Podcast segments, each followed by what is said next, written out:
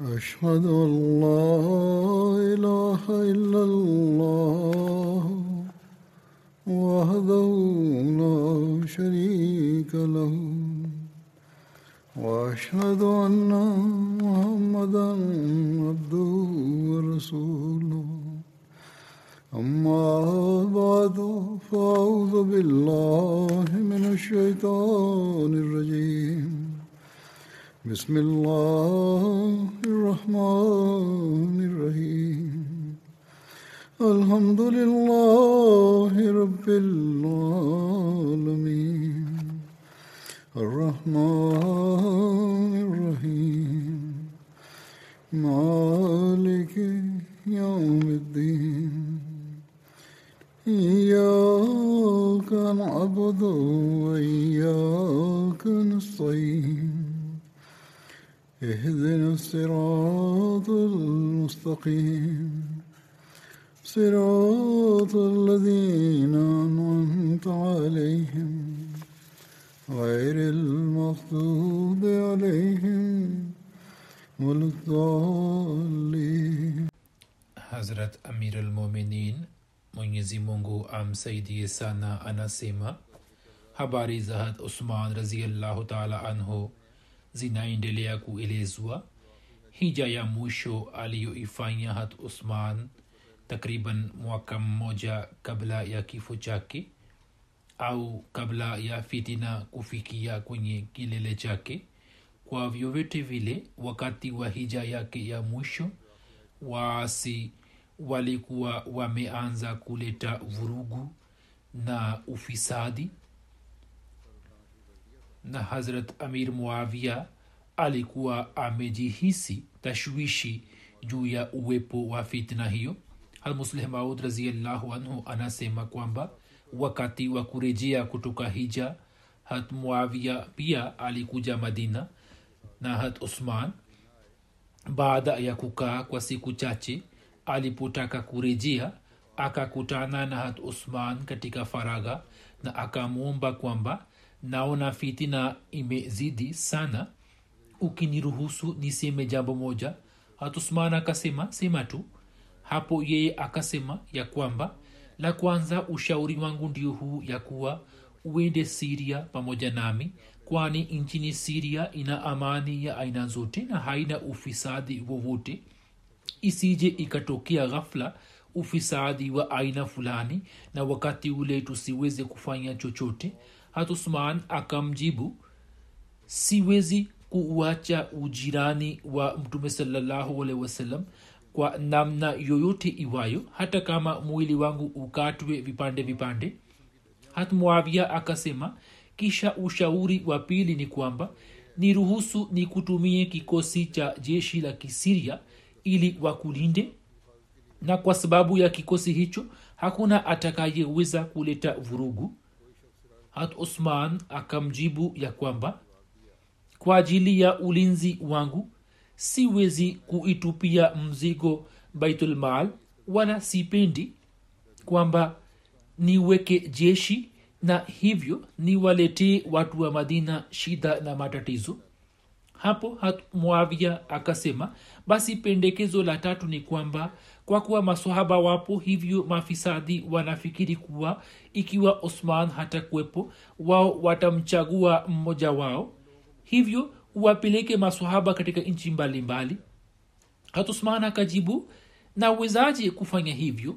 Watu ambao mtume salallahu alehi wasallam amewakusanya kwa pamoja na mimi ni watawanishi hapo mwavia akaanza kulia na akasema kwamba mapendekezo yanayohusu ulinzi wako ambayo nimeyaweka mbele yako. Kama hukubali lolote basi fanya hivi kwamba uwatangazie watu ya kuwa nikiuawa mwavia atakuwa na haki ya kuchukua kisasi changu. Huenda watu wakiwa na hofu hiyo wajizuie kuleta vurugu hatusman akamjibu mwawia kwamba kilichokadiriwa kutokea kitatokea tu siwezi kufanya hivyo kwani tabia yako ni kali. Usije ukawa mkali kwa waislamu. Hapo hatmuafia akainuka huku analia na akasema kwamba naona kikao hicho ni cha mwisho na akatoka nje na akawaambia masahaba kwamba nyinyi ni wasaidizi wa islam. Hatusman amezofika sana na fitina inaendelea kuzidi nyini mumhifadhi. Akasema hayo na akaelekea nchini siria.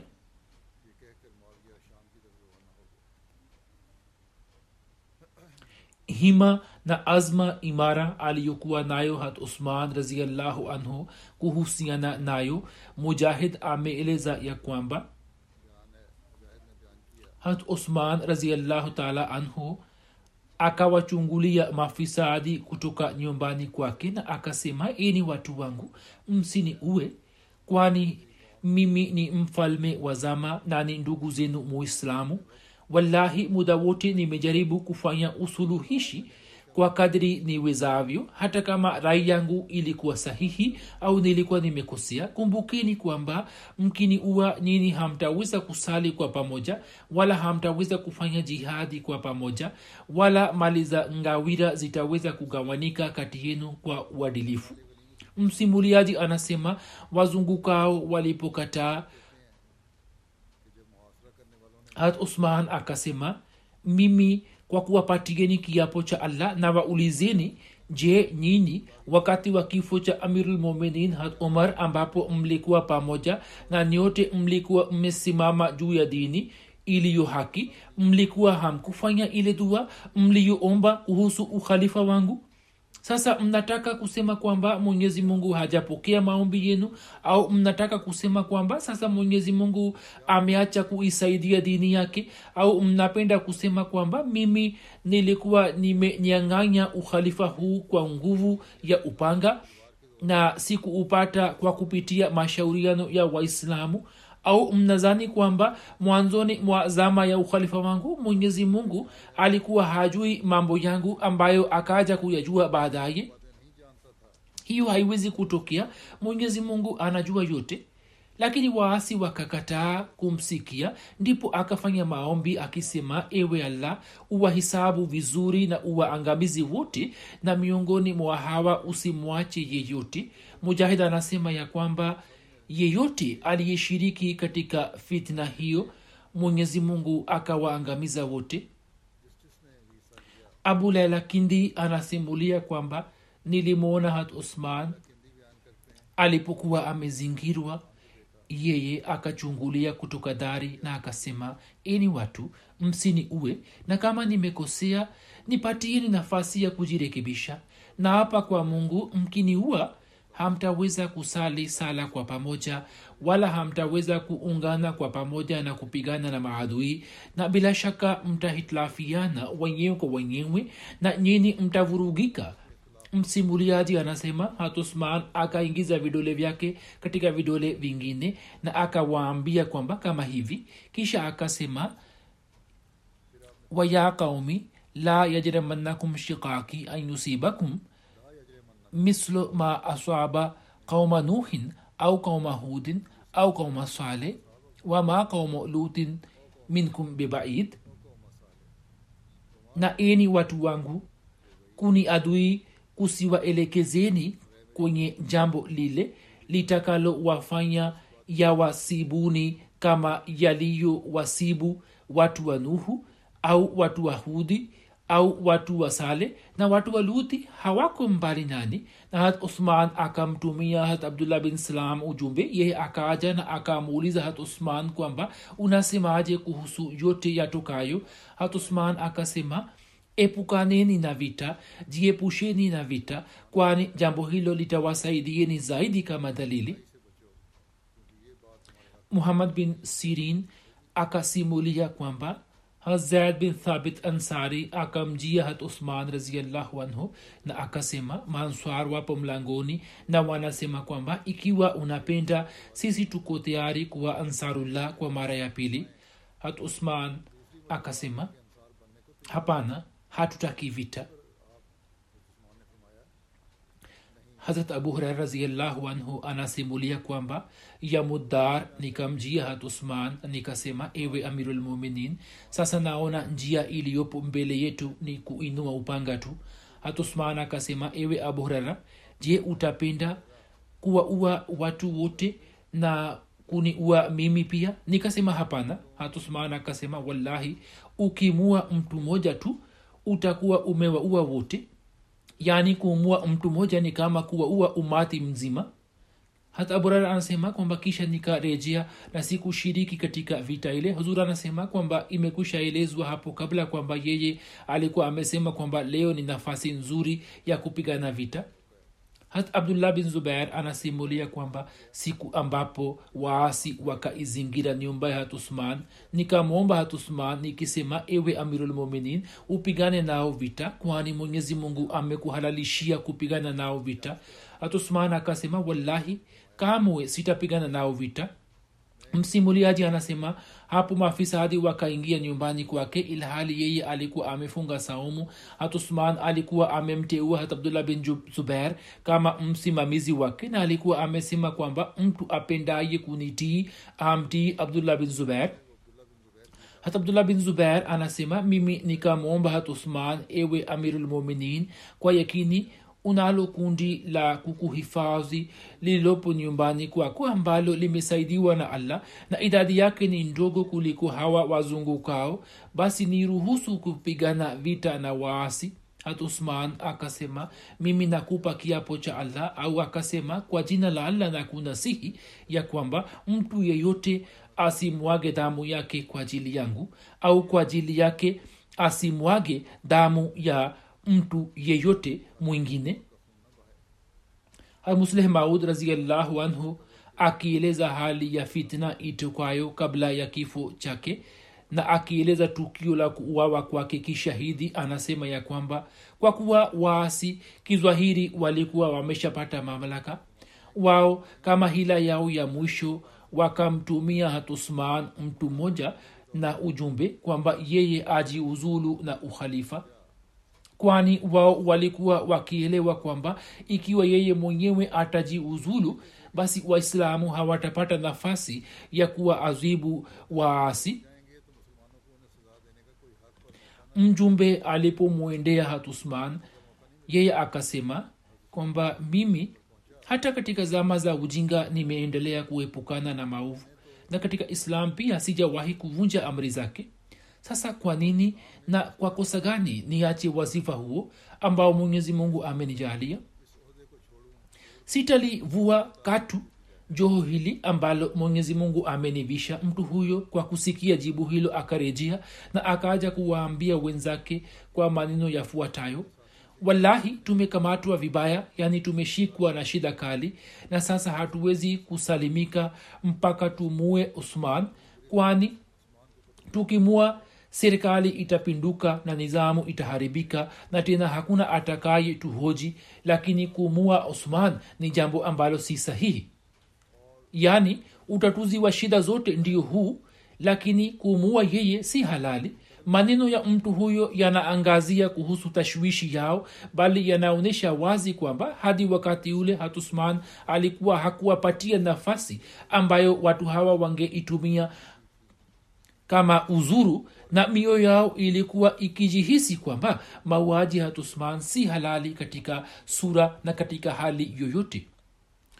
Watu hawa walipokuwa wanapanga njama kuhusu mauaji ya usman hata abdullah bin salam ambaye kabla ya hajasilimu alikuwa na heshima kubwa katika kaumu yake na mayahudi walikuwa wakimwamini kama kiongozi na walikuwa wakimtambua kama msomi asiye na mfano wake. Akaja na akasimama mlangoni akaanza kuwanasihi watu na akawakataza kumua hat usman akisema kwamba eni watu msinioshe juu yenu upanga wa mungu. Wallahi mkiniosha upanga huo mtakosa nafasi ya kuuweka kwenye ala yake. Kisha upanga huo utasalia nje tu na ubishi na vurugu zitaendelea kutokea baina ya waislam tumieni akili. Leo mnatawaliwa na mjeledi pekee yani kawaida adhabu ya makosa inayotolewa ni adhabu ya mijeledi. Na ikiwa mkimua mtu huyo basi shughuli za serikali zitaanza kufanywa na upanga. Kisha wakosefu wadogo wadogo pia wataanza kupata adhabu ya kifo na kutokana na makosa madogo madogo tu wataanza kuuawa. Kumbukeni kwamba wakati huu malaika ndio walinzi wa madina. Kama mtamua mtu huyo malaika wataondoka kutoka madina. Faida walioipata watu hawa kutoka nasaha yake ndiyo hii kwamba wakamdharau abdullah bin salam sahaba wa mtume saa salam na wakamkejeli na wakasema ewe mwana wa mwanamke myahudi nenda ukafanye kazi yako. Wewe huhusiki na mambo haya ni jambo la kusikitika kwamba watu hawa wakakumbuka kwamba abdullah bin salam ni mtoto wa mama myahudi lakini wakasahau kwamba yeye alikuwa amemwamini mtume wasallam na kutokana na imani yake mtume saa salam alikuwa amemfurahia sana. Naye katika kila shida na huzuni alikuwa pamoja na mtume alaihi na pia wakasahau kwamba kiongozi wao mpotoshaji wao na mwenye kumtaja hat ali kuwa mrisi wa mtume saa salam na kumleta zidi hat usman abdullah bin sabah pia alikuwa mtoto wa mwanamke myahudi bali mwenyewe alikuwa myahudi na kizwahiri tu alikuwa anaonyesha islamu yake. Hata abdullah bin salam akawasikia na akakata tamaa na kisha akawaondoka. Na watu hawa kwa kuona kwamba hawawezi kutumia mlango wa kuingia ndani ili waamue hatusman kwani mlangoni wapo watu ambao wako tayari kupigana nao na kufa katika jiga ya allah wakaamua kuvuka ukuta wa jirani yake na kuumua hatusman. Hivyo kwa nia hiyo watu kadhaa wakavuka ukuta wa jirani mmoja na wakaingia katika chumba chake. Walipoingia wakamkuta hatusman akisoma kurani tukufu na tangu alipokuwa amezingirwa usiku na mchana alikuwa na kazi hiyo hiyo tu ya kusoma kurani tukufu na kuswali na alikuwa hafanyi kazi nyingine isipokuwa kuswali na kusoma kurani tukufu.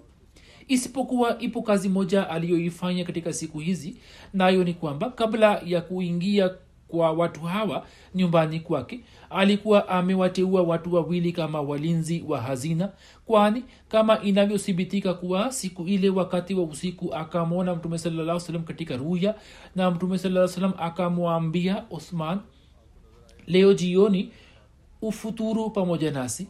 Kutokana na ruya hiyo osman alikuwa amejawa na yakini kwamba leo nitauawa shahidi. Basi akizingatia wajibu wake akawaamuru watu wawili kwamba wao wabaki mlangoni mwa wa hazina na wailinde hazina ili katika fitna na vurugu asijaribu mtu yoyote kupora mali ya jamaat.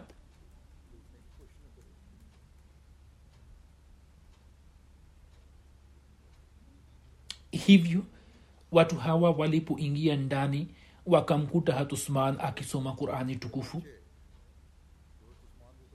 miongoni mwa washambuliaji miongoni mwa washambulizi hawa mmoja alikuwa muhammad bin abibakar na kutokana na mamlaka yao waliokuwa juu ya watu hawa alikuwa anajionea kwamba kwa kuwa yeye ni mtoto wa hata abubakar na ana ubora fulani hivyo katika shughuli zote alikuwa anajaribu kuwa mbele kuliko wengine yeye akasogea mbele na akashika ndevu ya hatusman na akaivuta kwa nguvu. Hatusman hakunena lolote isipokuwa akasema ewe mwana wa ndugu yangu ikiwa baba yako yani hata abubakar angekuwepo saizi wewe usingefanya hivyo? Imekuwaje? Je kwa ajili ya allah umenikasirika? Je kwa ajili ya allah umenikasirikia? Umekasirika juu yangu kwani na kuambia kwamba timiza haki za mungu? Na kuambia kwamba utimize haki za allah tu? Hapo muhammad bin abibakar akajisikia majuto na akarejea.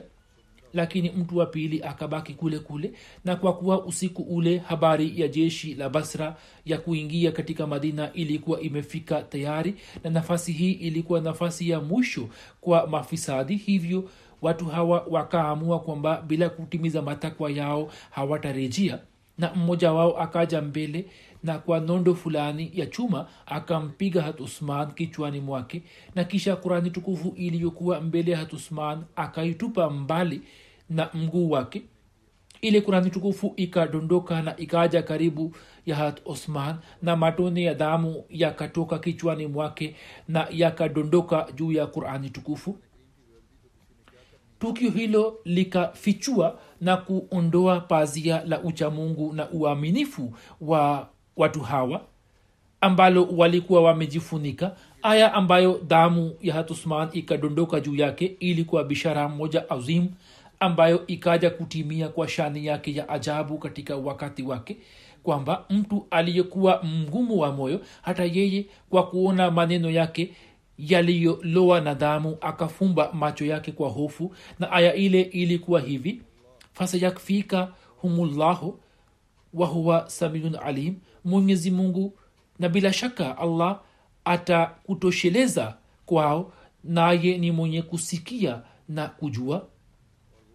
Kisha mtu mwingine aitwaye sodan akaja mbele na akajaribu kumshambulia kwa upanga akamvamia hatusman hatusman akazuia kwa mkono wake na mkono wake ukakatika. Hapo hatusman akasema wallahi huo ni mkono ambao kwa mara ya kwanza ulikuwa umeindika kurani tukufu. Kisha mtu huyo akamvamia kwa mara ya pili.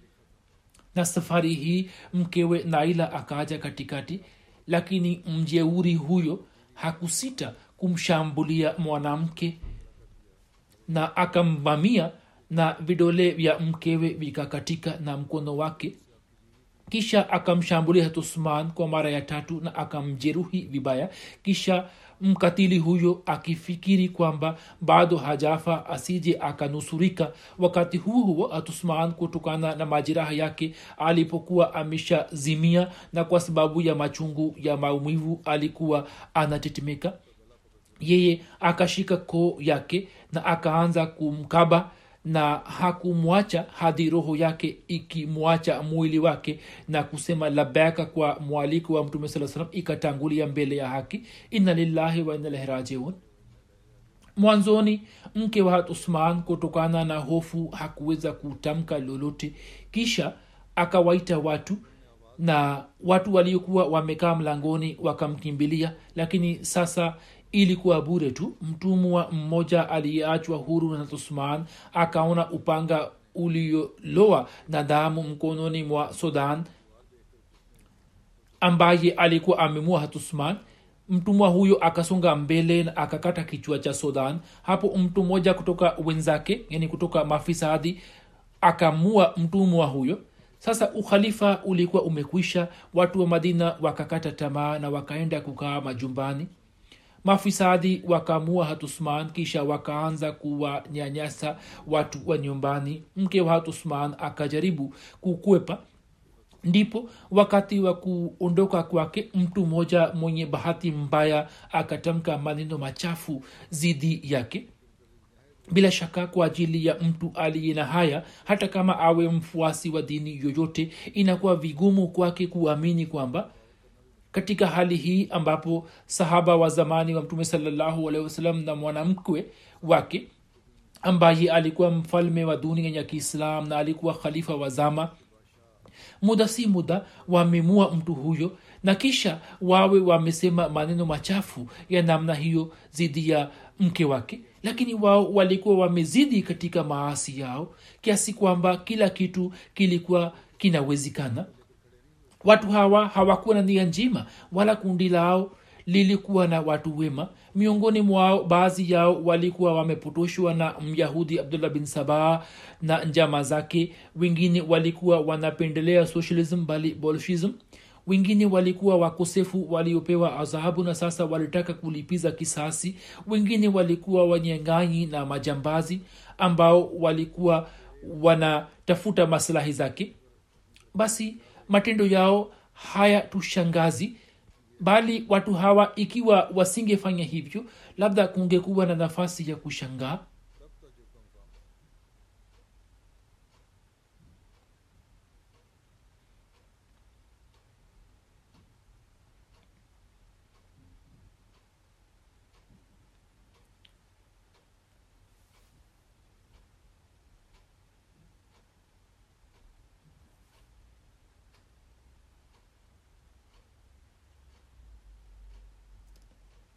khalifa mtukufu anasema kwamba watu hawa walipokuwa wakipora mali mtumwa moja aliyeachwa na hatusman akasikia kelele za watu wa nyumbani ya hatusman yeye hakuweza kujizuia na akamshambulia mtu ambaye alikuwa amemua mtumwa wa kwanza.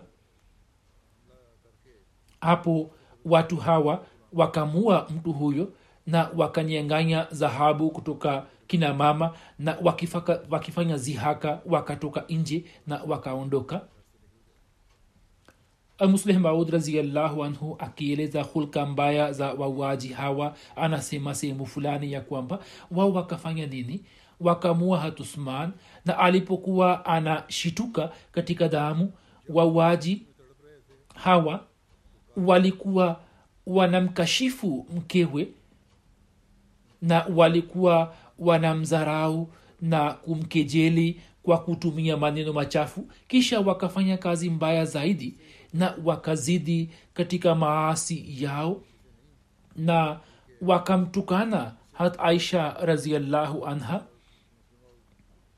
Almuslih raziallahu anhu anasema kwamba ninaposikia hayo ninaposikia mambo hayo mimi najisemea kwamba mwenyezi mungu amenijaalia daraja kubwa sana nami najivunia juu yake lakini moyo wangu unatamani kwamba lau kama ningekuwepo wakati ule na saa hizi nisingekuwepo mimi ningewakata mafisadi hawa vipande vipande.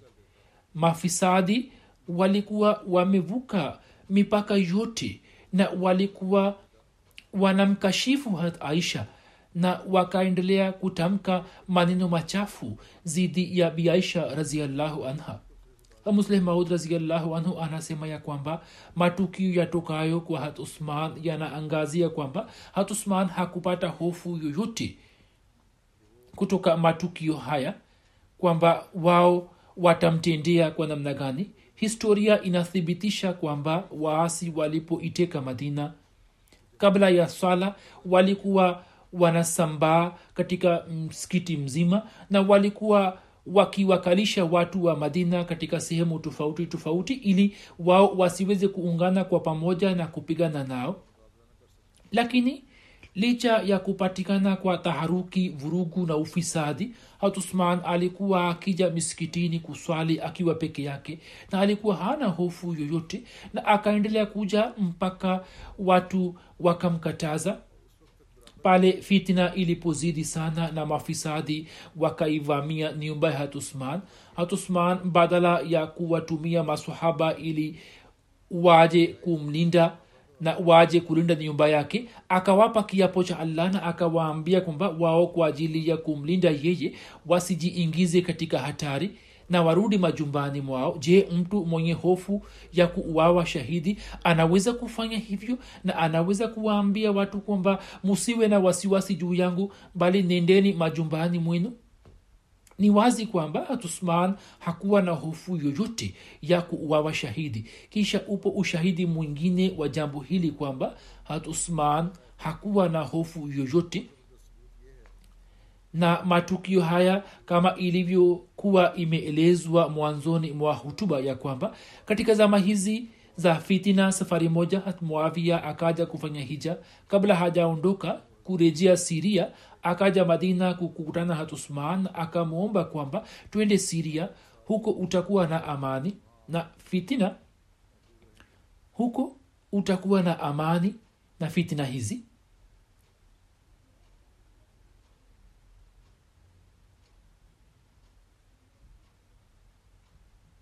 hat usman akasema muavia siwezi kutanguliza kitu chochote kingine juu ya ujirani wa mtume sallahualwasalam iye akasema kama hulikubali jambo hilo basi na kutumia jeshi la kisiria ili wakulinde. Hatusman akasema mimi kwa kuweka jeshi la kunilinda sipendi kuwapunguzia waislamu riziki yao. Hatmuavia akasema ewe amirulmuminin watu watakuua kwa udanganifu au yawezekana kwamba wapigane vita dhidi yako. Hatusman akasema mimi sijali hayo. Mungu wangu ananitosha. Kisha yeye akasema kama hukubali hayo yote basi tafadhali fanya hivi kwamba mafisadi wanafikira kuhusu masahaba wakubwa nao wanazani kwamba wao watachukua wajibu wako baada ya kifo chako. Hivyo wao wakitaja majina yao wanawadanganya watu wengine. Wewe uwapeleke nje ya madina na uwasambaze katika nchi za nje. Kwa njia hiyo waasi watashindwa katika njama zao na watazani kwamba sasa kukuadui kutawasaidiaje ilhali katika madina hakuna mwingine atakayesimamia mambo yako. Lakini hat usman akakataa kukubali na akasema kwamba siwezi kuwafukuza watu ambao mtume saa alikuwa amewakusanya kwa pamoja. Hat muavia kwa kusikia hayo akaanza kulia na akasema kwamba kama hukubali yote basi tafadhali uwatangazie watu kwamba muavia atachukua kisasi cha damu yangu hatusman akasema mwavia una tabia kali. Naogopa kwamba usije ukawatesa waislamu hivyo siwezi kutangaza hivi. Sasa kusema wanasema kwamba hatusman alikuwa dhaifu wa moyo lakini nini wenyewe muniambie kwamba ujasiri wa aina hiyo ni watu wangapi wawezao kuionyesha na je mbele ya matukio hayo inaweza kusemwa kwamba kulikuwa na hofu yote moyoni mwake? Ikiwa angekuwa na hofu yoyote angesema kwamba wewe nitumie kikosi cha jeshi ili waje kunilinda mimi nitawalipa mishahara.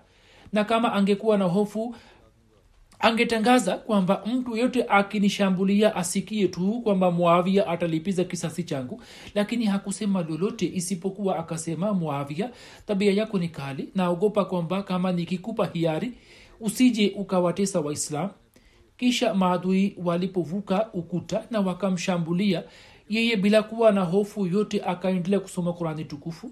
Hadi mwana mmoja hat abubakar mungu amsamehe akaja mbele na akashika ndevu ya hatusman na akaivuta kwa nguvu. Hatusman akamwona na akasema kwamba ewe mwana wa ndugu yangu wakati huu ikiwa angekuwepo baba yako ewe wewe usingeweza kufanya hivyo. Kwa kusikia hayo mwili wake ukaanza kutetemeka naye akajisikia majuto na akarejea. Kisha akaja mtu mwingine naye akampiga hat usman na nondo juu ya kichwa chake na akaja mwingine aliyemua na upanga wake? Akaja mwingine ambaye akamua na upanga wake. Kwa kusoma matukio hayo ni nani awezaye kusema kwamba hatusman alikuwa amepata hofu yoyote?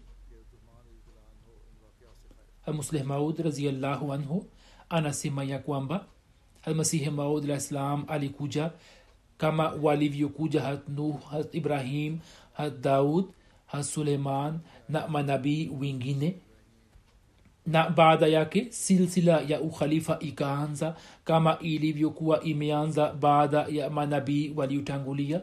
Kama tuangalie kwa akili na tujaribu kuutambua uhakika wake tutaweza kujua kwamba silsila hiyo ni azimu yenye shani yani silsila ya ukhalifa ni silsila azim yenye shani bali nasema kwamba ikiwa kwa ajili ya kuistawisha silsila hiyo vizazi elfu kumi watolewe kama zabihu hilo litakuwa jambo dogo tu. Mimi sijui kuhusu wengine lakini kwa uchache kuhusu nafsi yangu najua kwamba baada ya kusoma historia ya mtume sawasalam ninapoangalia masaibu yaliyomkabili hat usman raziallahu anhu na upande mwingine naangalia ile nuru na ruhania ambayo mtume sawasalam akaaja kuzalisha ndani mwake. Basi nasema kwamba kama ningekuwa na vizazi elfu kumi katika dunia hii na wote wangeuawa kwa pamoja na kutokana na zabihu yao fitna hiyo ingeweza kuondoka basi nafahamu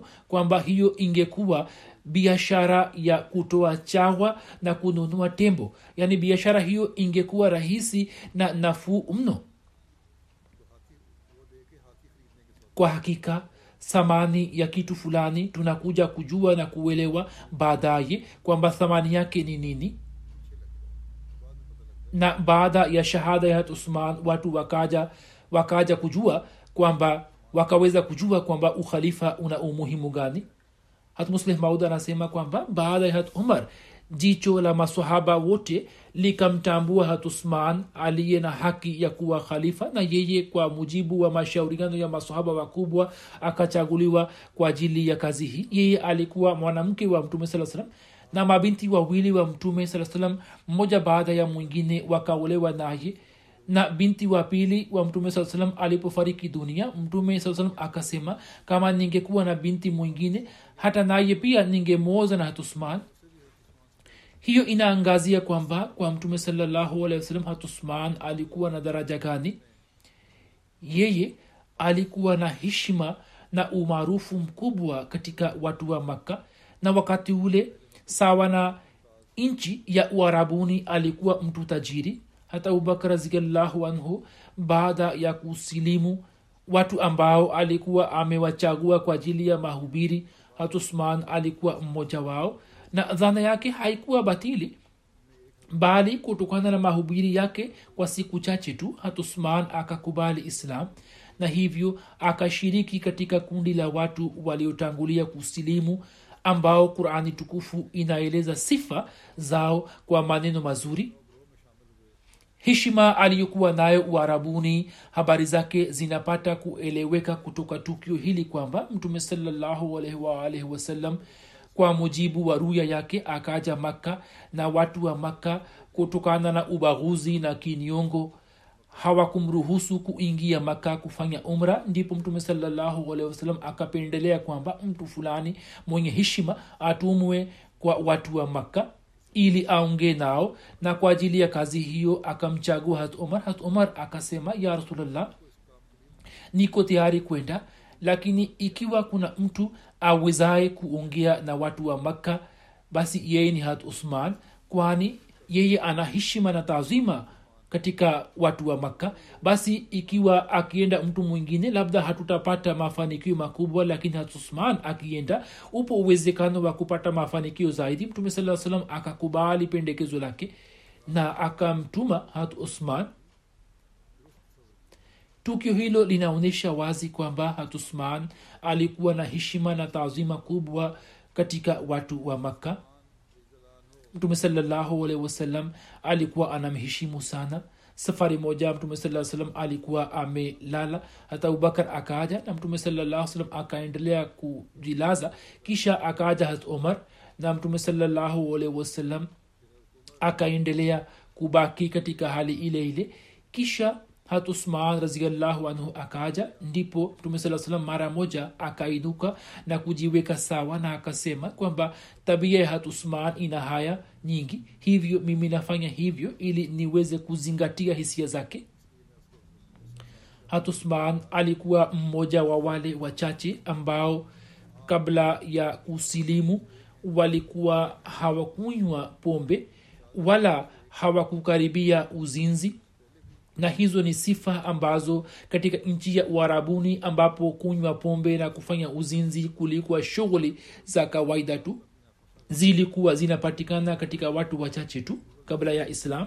Ilmuradhi yeye hakuwa mtu wa kawaida na alikuwa na kiwango cha juu katika hulka azim katika heshima ya kidunia alikuwa maarufu sana na alikuwa ametangulia kusilimu na mtume saa salam alikuwa amemfurahia mno. Hat umar alikuwa amemhisabu katika watu sita ambao mtume saa salam alikuwa amewarizia wakati wa kifo chake na alikuwa miongoni mwa masahaba kumi ambao mtume salallahu alehi wasallam alikuwa amewatolea bishara ya kuingia peponi katika uhai wao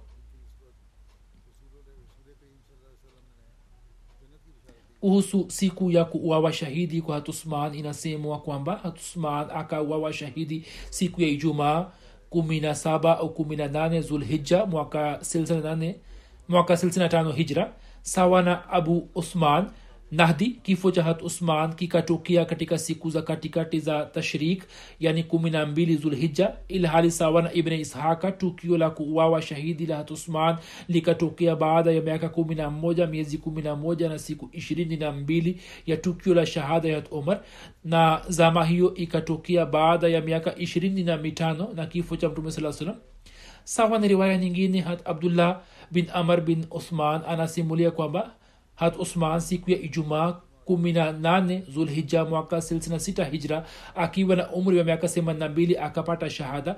Wakati wa kifo chake alikuwa amefunga saumu sawa na abu masher. Wakati wa shahada umri wake ulikuwa miaka sabini na mitano.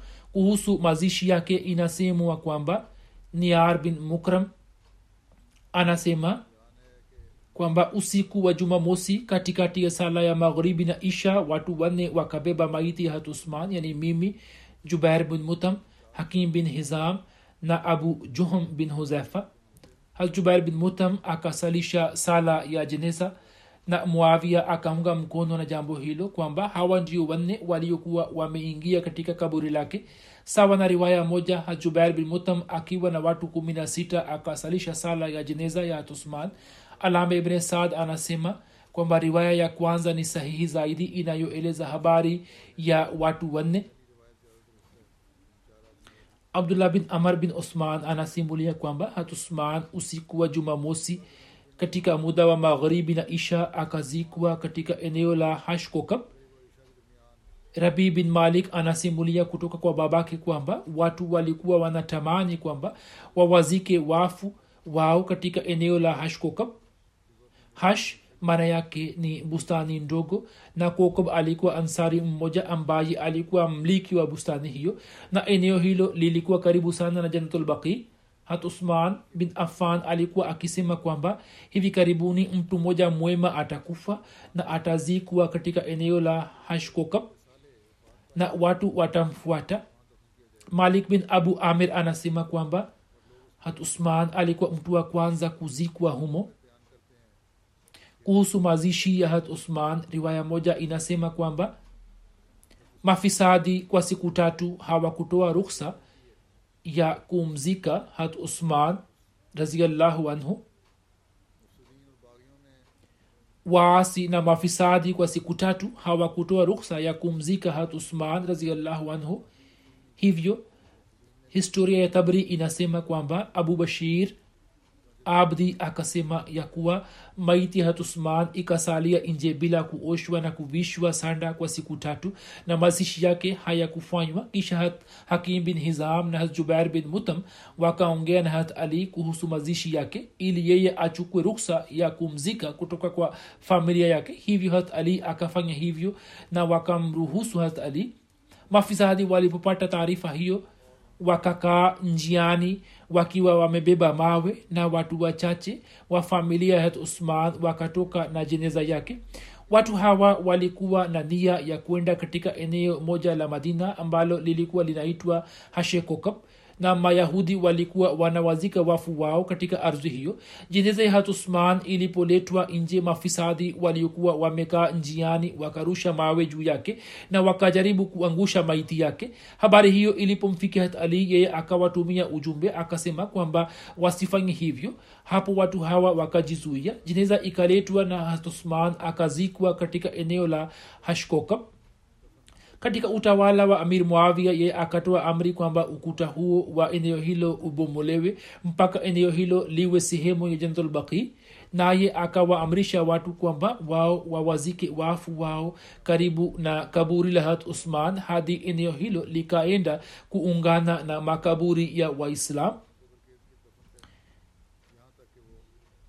vitabu vingine vya historia vinasema kwamba hatusman mwenyewe alikuwa amenunua ardhi hiyo na alikuwa ameijumuisha katika jandulbaqi hazur amesema kwamba bado habari zake chache zimebaki nitazieleza katika siku za usoni inshallah. Muda huu ningependa kueleza kuhusu baadhi ya marehemu ambao nitasalisha sala ya jeneza yao. Marehemu wa kwanza ni maulvi muhammad idris tira saheb mbashiri wa jumuiya ya ivory coast ambaye usiku wa februari 27 baada ya kuugua kwa muda mfupi akafariki dunia. Inna lillahi wa alikuwa raia wa ivory na baada ya kusoma masomo ya msingi alikuwa amehamia burkina faso. Pamoja na kupata masomo ya kidunia akapata umahiri katika lugha ya kiarabu. Miaka ya sitini akakubali jumuiya. Mwaka 1983 akaenda pakistan kwa furaha ambapo baada ya kusoma katika jamia ahmadi rabua akapata bahati ya kuitumikia jumuiya nchini ivory coast baada ya kuitumikia jumuiya nchini ghana na kisha burkina faso septemba 27 akaanza kutoa huduma za kidini nchini ivory marehemu alikuwa musi. Tukio la pakistan ambalo amelieleza mwenyewe ni lenye kusisimua imani. Pesa yote aliyokuwa nayo akaitumia na kununua tiketi ya ndege na akafika pakistan lakini alikuwa hakutoa taarifa ya ujio wake katika jamaati ya pakistan akafika huko na akatoka nje ya uwanja wa ndege alikuwa na wasiwasi nyingi ndipo akamwona mtu mmoja ambaye akaja kwake na akamuuliza kwamba umetoka wapi na unakwenda wapi? Alikuwa hajui kiingereza wala kiurdu hivyo akajaribu kumfahamisha kwa kutumia maneno machache ya kiarabu na mtu huyo akampokea na kumleta ahmadia hall karachi. Kisha mtu huyo akamwambia marehemu kwamba usiku mke wangu alikuwa ameona ndoto kwamba kuna mgeni wa nje ambaye amekuja na wewe umemleta. Hivyo yeye akasema kwamba mimi nikaja airport na nilipoona kwamba wewe umetoka nje ya ndege na umesimama ukiwa na wasiwasi nikaelewa kwamba huyu ndiye yule mgeni ambaye mke wangu alikuwa amemwona katika ruya yake. Hivyo mwenyezi mungu akamwandalia hivi mambo yote. Na marehemu alikuwa akisimulia tukio hilo na alikuwa anasema kwamba nikaendelea kufanya maombi katika safari yangu na wakati ule nilipokuwa nimesimama nikiwa peke yangu kwenye airport. Na huo ni muujiza wa dua kwamba mwenyezi mungu akaniandalia mambo yote na usiku mmoja kabla ya mwenyezi na usiku mmoja kabla mwenyezi mungu akamwonyesha mke wa mwanajumuiya kwamba mgeni atakuja kyum mpasha saheb ambaye ni mbashiri mkuu wa ivory anasema kwamba miaka mitatu tulifanya kazi kwa pamoja nchini burkina faso kisha tukapata bahati ya kufanya kazi kwa pamoja nchini ivory marehemu alikuwa anampenda sana hatmasihi maud na jumuiya yake. Alikuwa na imani kubwa na alikuwa mwenye kufanya ibada mpole mwenye kuwasaidia watu. Alikuwa akiwalea watoto mayatima na alikuwa akilipa matumizi yote katika mahubiri ya dini alikuwa katika mstari wa mbele kuwa karimu wageni ilikuwa sifa yake makhsus alikuwa na njia nzuri ya kufanya mahubiri na alikuwa na elimu kubwa njia iliyokuwa ikiwavutia watu wengi. Na watu walikuwa wanamsikiliza kwa makini. Alikuwa mwenye kusali sala ya tahajudi na ndoto zake zilikuwa zikitimia sadik jayalu saheb mwalimu wa every coast anasema kwamba molvi idris saheb alikuwa anaipenda sana jamaat na ukhalifa na muda wote alikuwa tayari kujitolea katika njia ya allah. Anasema sijawahi kumwona mtu mwingine katika every coast mwenye kuipenda jamaat zaidi kuliko yeye. Alipokuwa akiulizwa kuhusu uraia wake alikuwa anasema kwamba mimi si mwafrika wala mzungu wala sina uraia wangu wowote bali uraia wangu ni utambulisho wangu ambao ni ahmadia alikuwa miongoni mwa wanajumuia wa zamani wa ivory coast. Basi mbashiri wa coast anaandika kwamba muda wote alikuwa akiwa nasihi watu kushikamana na ukhalifa na alikuwa akisema kwamba baraka zote nilizozipata nimepata kwa kupitia ukhalifa. Alikuwa na elimu na ujuzi mkubwa lugha ya kijalu ambayo ilikuwa lugha yake. Pamoja na lugha hiyo alikuwa mahiri katika lugha za kifaransa kiarabu na kiurdu.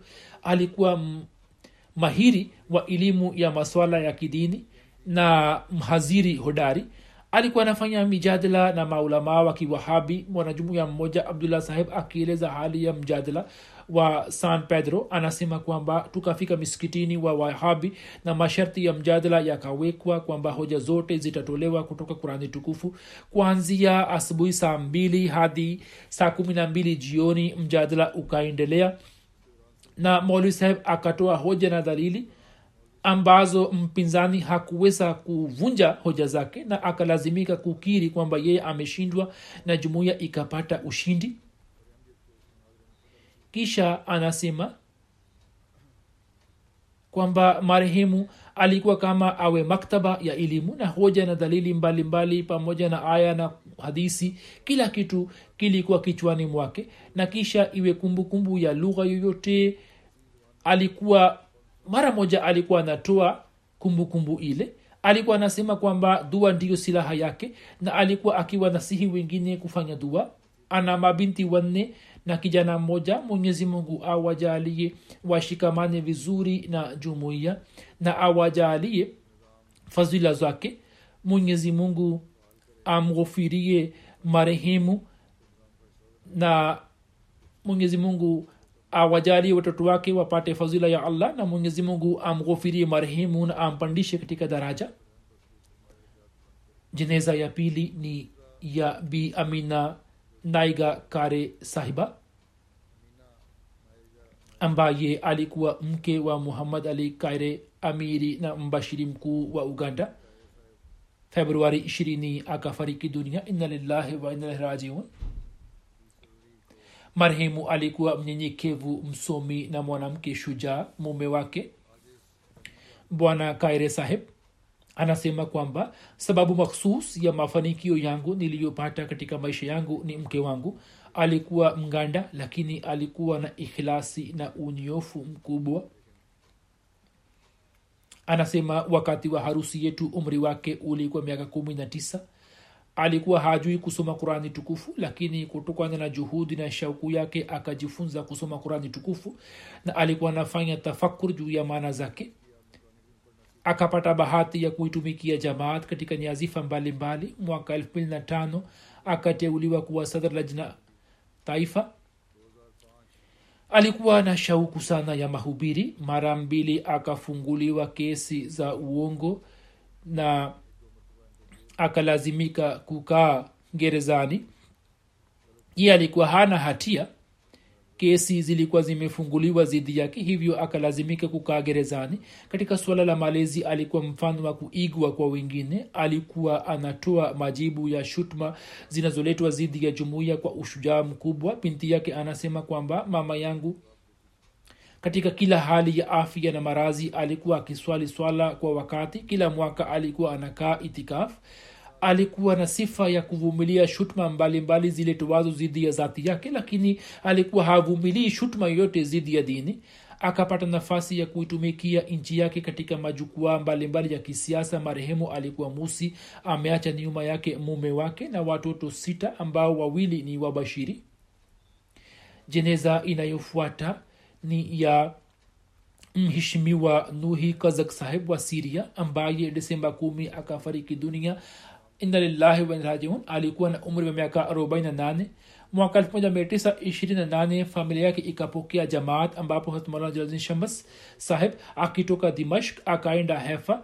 Mwanajumuiya wa kwanza wa hefa alikuwa mheshimiwa rashid bakis basti saheb ambaye kutokana na mahubiri yake babu wa baba yake aitwaye ali saleh kazak saheb na ndugu yake muhammad kazak saheb ambaye alikuwa baba wa twaha kazak saheb rais wa zamani wa jumuiya ya urdun akafanya baiati pamoja na familia yake. Baadaye kutokana na upatikanaji wa israel familia yake ikahamia dimashk marehemu alikuwa mwanajumuiya mwaminifu alikuwa na sifa za kuswali kwa wakati kutoa michango na mwenye kuupenda ukhalifa na muda wote alikuwa katika mstari wa mbele katika kutoa huduma mbalimbali za dini. Alikuwa akiwasaidia wengine na alikuwa anawahurumia wote. Marehemu ameacha nyuma wajane wawili na mabinti watatu. Mabinti wawili ni katika mpango wa wakfe nao. Wasi muhammad saheb rais wa jamaat anasema kwamba marehemu kila alipokuwa akiambiwa kazi yoyote hasa kuwafikisha mahospitalini wagonjwa na wajeruhi marehemu alikuwa anaonyesha utii kamili kutokana na nchi hali ya nchi alikuwa anatoa huduma mbalimbali. Vivyo hivyo alikuwa anawasaidia wajumbe wa majlisi ya amila katika safari zao. Tulikuwa tumemnunulia gari ambayo alikuwa anaitumia kwa ajili yake. Alikuwa akitoa michango yote kwa wakati na alikuwa anatoa huduma za kidini kwa bashasha na kwa furaha. Alikuwa anatoa michango yote kwa wakati na hata katika mwaka wa mwisho alikuwa amezidi sana katika kujitolea. Alikuwa anawasaidia wanajumuiya wenye hali duni anasema kwamba marehemu kutokana na sifa zake za kukaa kimya na kufanya kazi kwa ikhilasi na kutoa huduma za ubinadamu amewaachia wote athari njema sana. Mke wa marehemu bi khadija ali anasema kwamba mume wangu kwa fadhila ya allah alikuwa mwanajumuiya mwaminifu alikuwa anaipenda sana jamaat na alikuwa anajisikia faraja kwa kuwasaidia wengine katika shughuli za nyumbani alikuwa ananisaidia alikuwa akiwapenda mabinti zake na alikuwa anajali sana malezi yao. Alikuwa na tabia ya kukaa pamoja na mabinti zake na alikuwa anawasimulia habari mbalimbali za jamaat kwa fadhila ya allah mwaka wa mwisho wa maisha yake akaupitisha katika kuitumikia jamaat na alikuwa anafurahia. Kwa hilo yupo binamu yake bwana akram salman ambaye kwa kumpitia marehemu alikuwa amepokea jamaat. Anasema sisi ni mashahidi juu ya hulka njema za marehemu. Licha ya kuwa na hali duni hali ya chini kiuchumi muda wote alikuwa akiwasaidia jamaa zake walio maskini. Anasema sifa yake ambayo ikani asiri sana ni kwamba safari moja marehemu akapata ajira nzuri na kwa sababu ya ile ajira akalipa mikopo yote. Baadaye yeye badala ya kukusanya mali akalipa mikopo ya mama zangu wadogo. Na alikuwa anasema kwamba kwa kuwa mimi nina afya nzuri na sina mikopo hivyo mimi ni tajiri na napenda kutumia mali inayozidi kuliko mahitaji yangu juu ya watu maskini anasema hilo likanifariji sana kwani sijawahi kumwona mtu mwingine kama mfano wake katika maisha yangu. Kisha anasema sisi tulipofanya baiati marehemu alikuwa anazingatia sana malezi yetu na alikuwa anatusimulia masimulizi mbalimbali ili tuweze kujinufaisha na baraka za ukhalifa. Na kwa kweli tukazidi katika mapenzi na ukhalifa ndugu yake motes kazak saheb ambaye ni mwalimu wa jamea canada anasema kwamba marehemu ndugu yangu alikuwa mwanajumuiya mwaminifu sana mwenye kuupenda ukhalifa. Japokuwa mababu zetu walikuwa wanajumuia lakini tulikuwa hatuna habari ya jamaat ndugu yangu kwa ajili ya kushiriki katika mazishi ya babu yetu khizr kazak saheb akatoka harb na kwenda dimashk ambapo akakutana na wanajamaat na akapata taarifa ya jamaat. Aliporejea nikamwona akilia katika sijda. Kwa kuona mabadiliko hayo nikashangaa. Nikamuuliza sababu zake naye akaniambia kuhusu jamaat. Kisha anasema kwamba nikafanya tahkik zaidi. Mwanzoni walikuwa waahmadia kwa jina tu. Kisha anasema kwamba nikasoma kuhusu jamaat na baada ya kuona ruya moja nikajiunga na jamaat anasema ndugu yangu ana mchango mkubwa katika hatua yangu ya kujiunga na jamaat. Marehemu alikuwa na shauku ya mahubiri na alikuwa anamwombea sana khalifa wazama alikuwa musi. Marehemu alikuwa anafanya mahubiri na alikuwa anafanya maombi mengi kwa ajili ya khalifa wazama alikuwa amejiunga na nizamu ya wasia marehemu alikuwa amejua kwamba kifo chake ni karibu na siku chache kabla alikuwa amewaeleza habari hiyo kwa mama na wake zake. Jeneza inayofuata ni ya b. Farhat nasrin nasim sahiba ambaye alikuwa mke wa mheshimiwa muhammad ibrahim saheb maarufu kama mwalimu sarchuri saheb 26 desemba akiwa na umri wa miaka 86 akafariki dunia inalahi rajiun baba yake hazrat mia ilmdin saheb na babu yake hazrat mia kutbuddin saheb walitokana na lodi nangal wilaya gurdaspur walikuwa masahaba wa masihi maud alah ssalam marehemu alikuwa na sifa chungu nzima mwenye kuswali sala tano na tahajudi na alikuwa na sifa ya kufanya subira kushukuru kuomba dua akiwa na tabia ya upole mwenye kuwahurumia maskini na kuupenda ukhalifa. Alikuwa akishiriki katika mipango mbalimbali mbali ya kujitolea michango na mara kadhaa akapata bahati ya kutoa dhahabu yake katika michango. Marehemu alikuwa musi ameacha nyuma watoto watatu na mabinti watatu na wajukuu wengi wajukuu zake.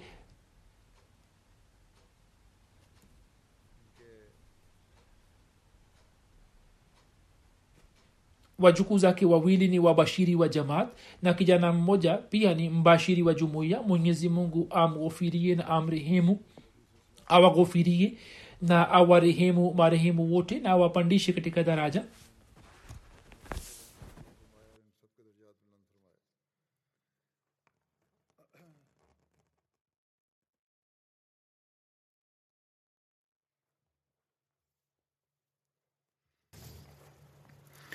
الحمد لله الحمد لله نحمده ونستعينه ونستغفره ونؤمن به ونتوكل عليه.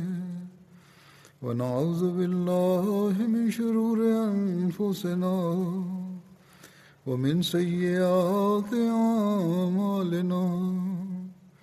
من يهده الله فلا مضل له ومن يضلل فلا هادي له. ونشهد أن لا إله إلا الله. ونشهد أن محمدا عبده ورسوله. عباد الله رحمكم الله. إن الله يأمر بالعدل واللسان وإيتاء ذي القربى وينهى عن الفحشاء والمنكر والبغي يعظكم لعلكم تذكرون اذكروا الله يذكركم وادعوه يستجب لكم ولذكر الله